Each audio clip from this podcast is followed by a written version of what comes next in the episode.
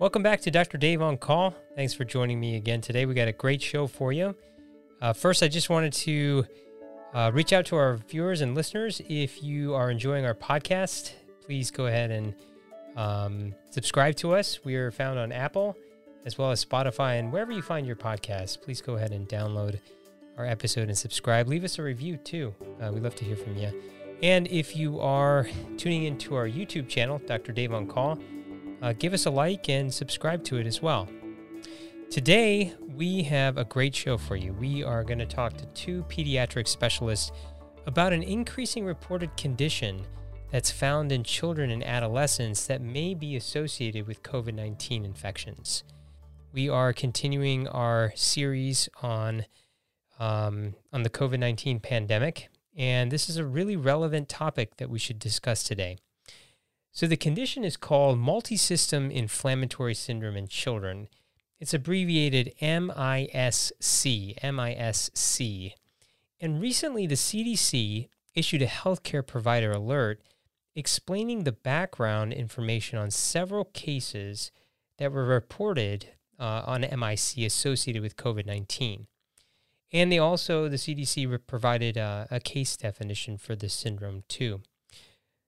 So I think it's helpful before we get to our interview with our pediatric specialist to, to start with a background of MISC, as it's going to be really important to discuss how clinicians are recognizing the association with COVID 19 so quickly, because this is a really evolving condition that we really don't know too much about yet. And there are case reports popping up everywhere from Italy to New York. Um, in the United Kingdom. And specifically towards the end of April, doctors in the UK recognized that these previously healthy children were presenting to the pediatric emergency rooms and the intensive care units with really severe inflammation um, that had features of another condition called Kawasaki's disease. And so let's let's explain first what Kawasaki's disease is because it can really provide some framework to MISC. So Kawasaki's was first described in 1967 by uh, Dr. Tomisaku Kawasaki, and it's really of an unknown etiology. Um, Dr. Kawasaki uh, found uh, multiple children um, that were presenting with clinical signs that were consistent with fever. They had a characteristic rash. They had swelling of the hands and the feet. They had some irritation in the eyes where uh, the white area would be really red in both eyes. They had very swollen lymph nodes. Um, glands in the neck were very swollen. Um, they had some irritation and inflammation of the mouth, lips, and throat.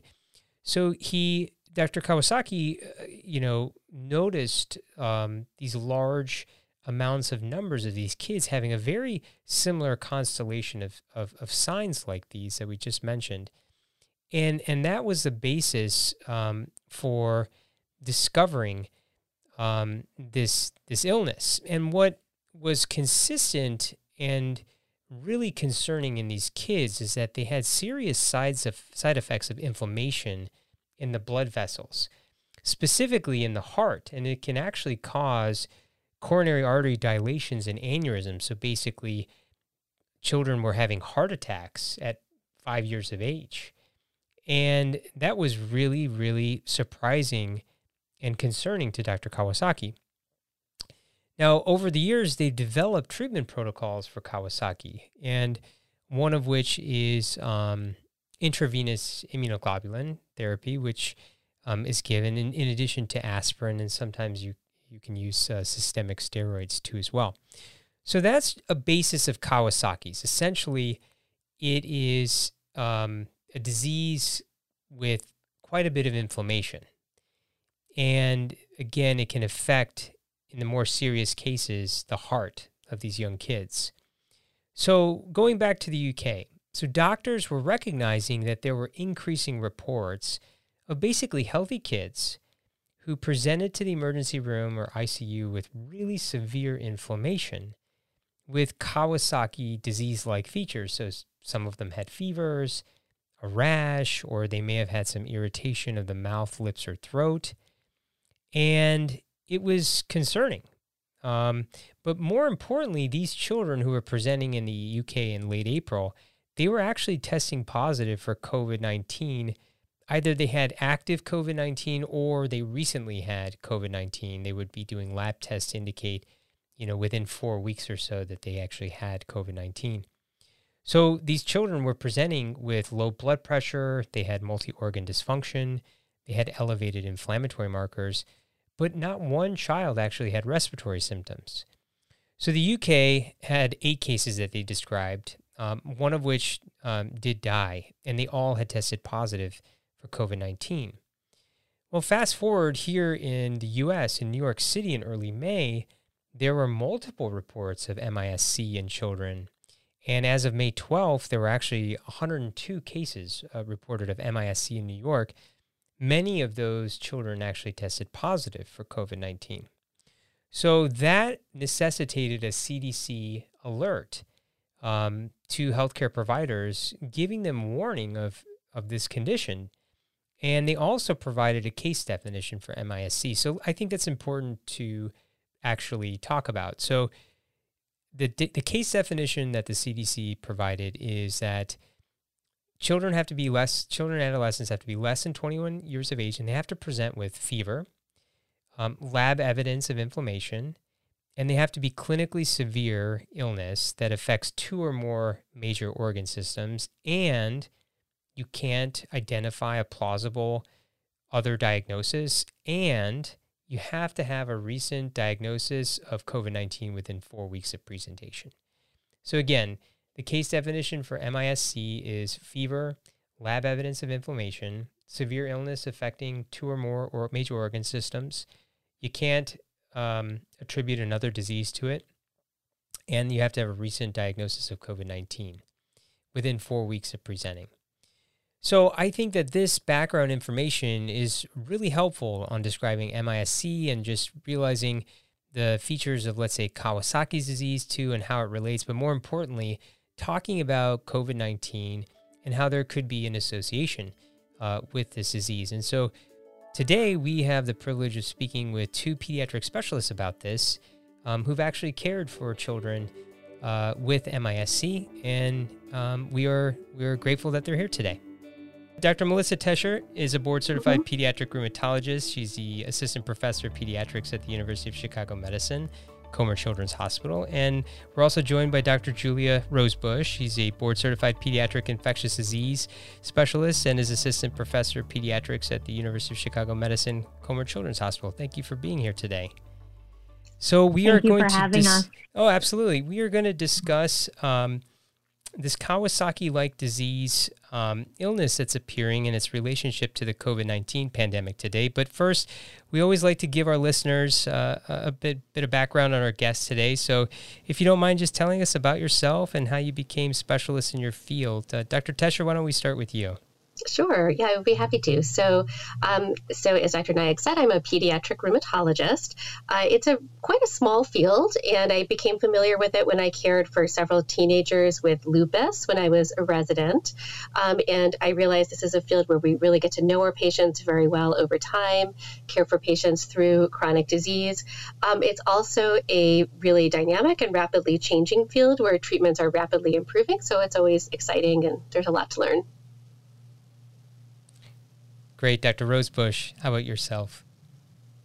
So I had no idea that infectious diseases was where I was headed until after my residency training when I took a year opportunity abroad in Botswana in sub-Saharan Africa. And uh, owing to PEPFAR, I was able to be employed to scale up antiretroviral access for youth in Gaborone, Botswana. And within the first three months of my deployment there, I knew that infectious diseases was where I wanted to be. So um, stayed in Botswana for a year and then came back and uh, pursued uh, additional training in pediatric infectious diseases, and here I am. well, we were we were honored to have you on our show, as well as just the and recognizing both you know your the subspecialty fields that you're in, rheumatology and infectious disease and pediatrics. So we're grateful to have you, and the reason why we're here to bring you both together is to talk about um, this increasing case reports of this Kawasaki like illness in the pediatric population, and that it, it may have this relationship with COVID 19. Um, but why don't we just take a step backwards and just talk about first Kawasaki's disease? Um, you know, as two physician specialists who treat this, um, what is Kawasaki's disease? Um, I'll open it up to the floor. Dr. Rosebush or Dr. Tesher, um, please feel free. Melissa, if you want to take this, I would be more sure. than happy for you to do okay. that. we can fill in, sure. It, it, it's a little bit of a difficult question to. So I'll say one thing first, which is I do want to say that the more that we're learning about this new syndrome in coordination with our national and international colleagues, the more we realize it is not exactly the same as Kawasaki disease. It really is different. So I think that's important to say at the outset. Um, Kawasaki disease, or maybe it would be better termed as syndrome, um, is not very well understood. I mean, pediatricians have experience with it for you know quite a you know, for many years. It's relatively rare. Pediatric referral centers like the University of Chicago, where we work, definitely see multiple cases every year, um, but it's certainly not common. Um, it causes it's a syndrome of very high inflammation and inflammation meaning overactivation of the immune system. It's not really clear what causes this, but children with Kawasaki disease have persistent high fevers. They also have red eyes, often swollen lymph nodes. Um, they can have some rashes. They often have a red, swollen tongue and swollen hands and feet. And the most worrisome thing is that they can have abnormalities or dilation of, their, of the coronary arteries. And the coronary arteries are the ones that serve the rest of the heart with blood. So that's something that we take very seriously. Um, Kawasaki disease might be triggered by an infection. I'll, I'll, let Dr. Rosebush talk a little bit more about that. It's long been suspected that it's triggered by a virus, but we don't have a specific virus to um, to implicate, and it might be different viruses in, in different cases. Dr. Rosebush, would you like to, to add to that too as sure. well?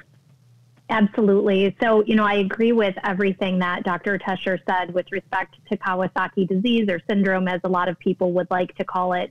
Um, and just note that, um, you know, certainly though we have known about this condition since 1967 when the first case was reported, despite decades of research, we've not been able to identify a specific infectious trigger, though many people do suspect that it is an infection, as Dr. Tesher said, that does trigger this. We do realize that there are people who may have genetic predispositions. This was first um, noted in Asia. Um, so, you know, I do find it interesting. And as Dr. Tesher said, what we're seeing right now is not Kawasaki disease. It's something that has manifestations that are similar with respect to inflammation, um, but is not Kawasaki disease in the way that it presents and the different lab abnormalities that we are seeing. And in, we are not seeing this um, in higher numbers in Asian populations as we typically do with traditional Kawasaki disease. I think that that's really interesting to note. Um, so certainly um, racial and ethnic predispositions to Kawasaki disease or Kawasaki syndrome um, have been noted, um, but we still don't have a great um, understanding of sort of that pathophysiology or of exactly how this uh, disease occurs or why it occurs. So let's continue, Dr. Rosebush. You know, the CDC has recently given healthcare providers warnings about MIS-C this multi-system mm-hmm. inflammatory syndrome in children. Could you explain to us what MIS-C is and how it possibly could have this relationship to COVID-19? Just give us sort of the signs, the symptoms that parents and caregivers should be on the on the lookout for. Absolutely. So I'm going to take us back just a moment um, to about a month ago, and it's hard to believe that all of this has happened within the last month. But a in very late April, um, the UK reported uh, on a cohort um, that had similar manifestations to that of Kawasaki disease that uh, were also uh, thought to be linked to COVID 19 infection. Um, then we started to see reports in the United States, most specifically in New York State, of this phenomenon occurring. And then in late April, early May, um, both Dr. Tesher and I actually had the opportunity to take care of three children who we believe uh, also met criteria for this syndrome. So, multi system inflammatory syndrome in children um, is what we believe to be a post infectious condition, meaning that it is not a direct manifestation of acute or ongoing COVID 19 infection, but instead maybe something that is immune mediated um, or antibody mediated. So almost as if you'd been exposed previously to the virus and then your body is having uh, a hyperactive inflammatory reaction to the virus. And I feel like that this is really important because though we cannot claim that this is directly linked with COVID 19 infection, certainly um, the data that is out there from the European cohorts as well as the uh, American cohorts that has been uh, published, um, certainly many of those children had evidence of antibodies made to COVID 19 infection. And as most people will say, this virus is something that we are learning about every day. Its effects we're learning about every day. We don't know fully what it is capable of. Um, but I want to still emphasize that this is extremely rare. And that while parents will worry, because as parents, that's what we do, we worry, um, I want people to understand that um, this is still a very rare condition. Things that one might want to look out for would be persistent high fevers, um, averaging longer than four or five days, um, if your child is not acting like him or herself, you know, parents know their children best. If there's anything about your child um, that is concerning to you, they're sleeping more, uh, they're not eating as much, they're not urinating as frequently, um, they seem to be really irritable, they seem to be confused. Any of those things that just make your child seem out of sorts, those are reasons to seek medical attention. And Dr. Tesher, take us through um, your experiences with treating um, children that was uh, that, that you were concerned with uh, MISC. Take us through your personal experience with that. So I've, I've now had the opportunity actually to take care of four children with, with MISC. We've had one more case since we last spoke. Um, and in, in many ways, um, the children do present similarly to Kawasaki disease. They do have many signs of inflammation. They tend to be uh, very feverish. But the thing that is has been most notable in terms of their clinical course, in terms of how we see them as, as doctors, is that their heart seems to be affected. And that's the thing that we've been most concerned about with this syndrome. Um, some of the lab testing is showing signs of inflammation or strain of the heart muscle. And some of the patients are also presenting with low blood pressure, um, occasionally needing medications to help them maintain their blood pressure. Uh, we are seeing that with with treatment, uh, the patients that we've seen have all really done very well. Um, so while it is a, a, very you know very concerning syndrome and definitely something we want to be highly aware of, um, I'll definitely agree with Dr. Rosebush. This is something that's you know very rare, and that the majority of patients have done well. One other thing I'll mention is I do think that one of the, the great strengths in, in treating this syndrome is I think, at, least at our institution, we've worked together incredibly well across disciplines. Like we very quickly convened a group that included infectious disease, rheumatology, hematology, cardiology, dermatology, critical care, you know, everybody um, really working closely together to understand this disease um, as much as we can, as quickly as possible, and to make um, the most rational decisions we can with the medications that are available to us. Absolutely. I mean, the, the multidisciplinary approach to complex cases like these is is fantastic, and I think it just speaks volumes to what you are doing at University of Chicago Medicine at Comer. Um, in terms of just this post-infectious inflammatory syndrome and just the concept that we've been really grappling with in terms of testing, right? Um, is there a role for antibody testing, especially early on in pediatric cases who are um, who have had COVID nineteen and to monitor those levels. Is there is there um, you know a, a role to play in terms of antibody testing, especially early on in disease?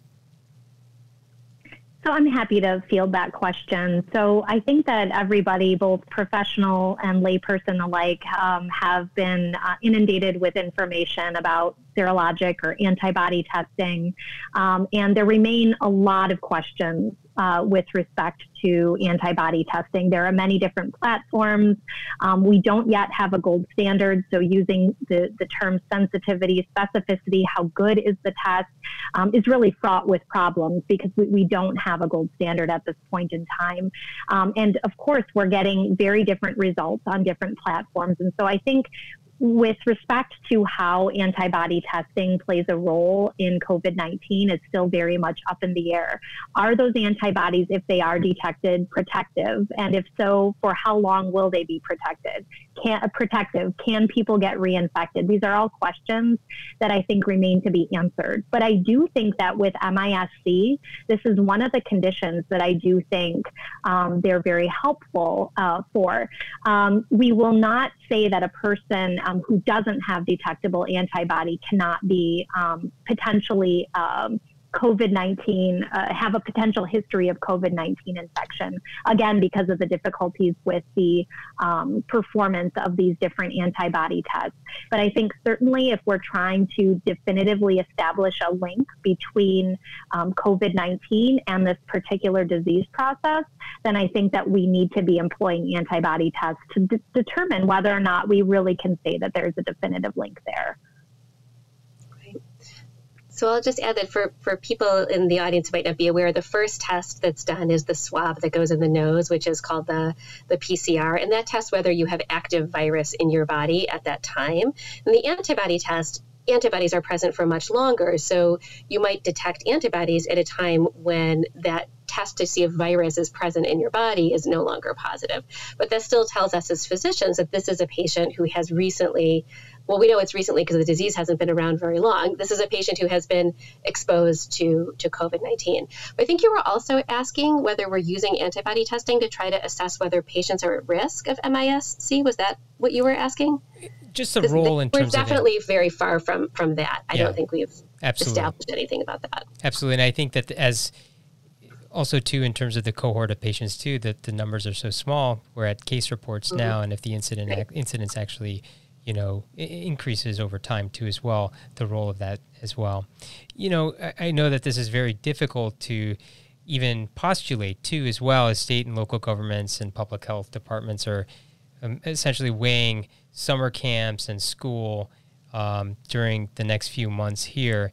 I think, as you've alluded to, that the rarity of MIS-C um, in terms of just the general population is so is so small and I guess parents uh, would be naturally concerned about, um, you know, its relationship to COVID nineteen, and and if the cases start to actually increase over the summer, um, what should we be thinking about in terms of, um, you know, the general gestalt of of of, of the kids being in these camps? Um, as parents, will there be a concern to actually send them to camps, um, given the fact that um, it's very difficult to implement physical distancing among children, especially younger pediatric patients too, as well. I think this is such a hard question to, to, to answer. Um, I, I, wish I could be a little bit more specific, but given that this outcome is so rare, I mean, I would still emphasize that even with what we know about this particular illness, which is new and, and can be alarming, it's it is still true that the vast majority of children um, who are infected with COVID nineteen or who are exposed to COVID nineteen really do very well, either are asymptomatic or have very mild symptoms, not requiring any care in the hospital. And I think with all of these questions, we have to balance the risk versus benefit. Like, what is the benefit to society of having children in school versus what is the risk, not only to them, but also to staff? You know, I think these are just very complicated questions. And uh, I, I know that people are still are still working on the on the answers to this. I would absolutely echo what Dr. Tesher says. I feel like if uh, I had the answer to this question, then maybe I could someday have Dr. Fauci's job, which I don't want. but I also, but but but I also I also utilize his guidance and his interpretation of science to sort of help guide me and guide the way that I think about these things. And I, I think it's absolutely true what Dr. Tesher said. It's it's a risk versus benefit. Um, as you know, children are very difficult to keep socially distanced from one another. It's just their nature that they want to be close. It's really hard to ensure that people are masked that people are physically distanced, that people are washing their hands. I mean, at camps, at school, you're getting your hands dirty, you're, you're doing things um, that are going to potentially transmit. I mean, we do know that children, however, are um, less likely to transmit virus. They're not as effective um, as adults are in terms of transmitting virus. And so, um, you know, I, I'm thankful that I'm not the one that needs to make this decision for our city, for our country, for our nation. Um, but I, I do think that we're going to have to take a really long and hard look at this because, um, you know, um, families are not going to be able to keep their children home forever. Children are going to need to go to school. There's so many benefits um, to being in, um, you know, a common area with other children and learning in that in that way. So, um, COVID, we know right now is is is not going to way uh, going to go away until we have an effective vaccine, which is far off from this point. Um, it's something that we're going to have to learn to mitigate versus uh, avoid altogether because I do believe it's going to be inevitable. Excellent. Uh, Dr. Tesher, Dr. Rosebush, firstly, we thank you for caring for our children too during this difficult time. We appreciate your service and and truly grateful for, for all of your hard work dealing with conditions like these and, and taking care of our children. So thank you very much for being on Dr. Dave on Call. Um, we really appreciate that. Thank you Thank so you much for, for the. Us.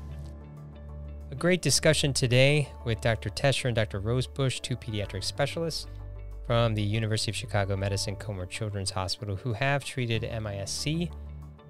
Um, a, a really tremendous insight into this rare condition as we're still understanding um, MISC in children and trying to determine this association between COVID 19 and MISC. What we do know is that the condition is rare. Uh, while children are really becoming sick with this syndrome, they're really doing quite well with early diagnosis and early treatment. They're responding well to it and they're and they're doing quite well. And I think recognizing the signs and symptoms as parents, teachers, caregivers will be very important as we go forward in the COVID 19 pandemic. So, you know, if children do develop symptoms of MISC, that we can really diagnose them early and uh, and start treatment early too. That'll be really key. Again, we appreciate doctors Tesher and Rosebush for coming on our show today. Um, we appreciate our listeners and viewers too. Uh, again, um, if you are enjoying our podcast, we encourage you to download them at uh, uh, you know on Apple and Spotify or wherever you find your podcasts. And if you are watching us on YouTube subscribe to our channel and give us a like. Um, again, you can tweet us as well uh, with any of your questions or concerns at Dr. Dave on call, or you can email us too. We appreciate you tuning in today. Encourage you uh, everybody to stay safe and healthy during the COVID 19 pandemic. And we'll see you next time. Take care.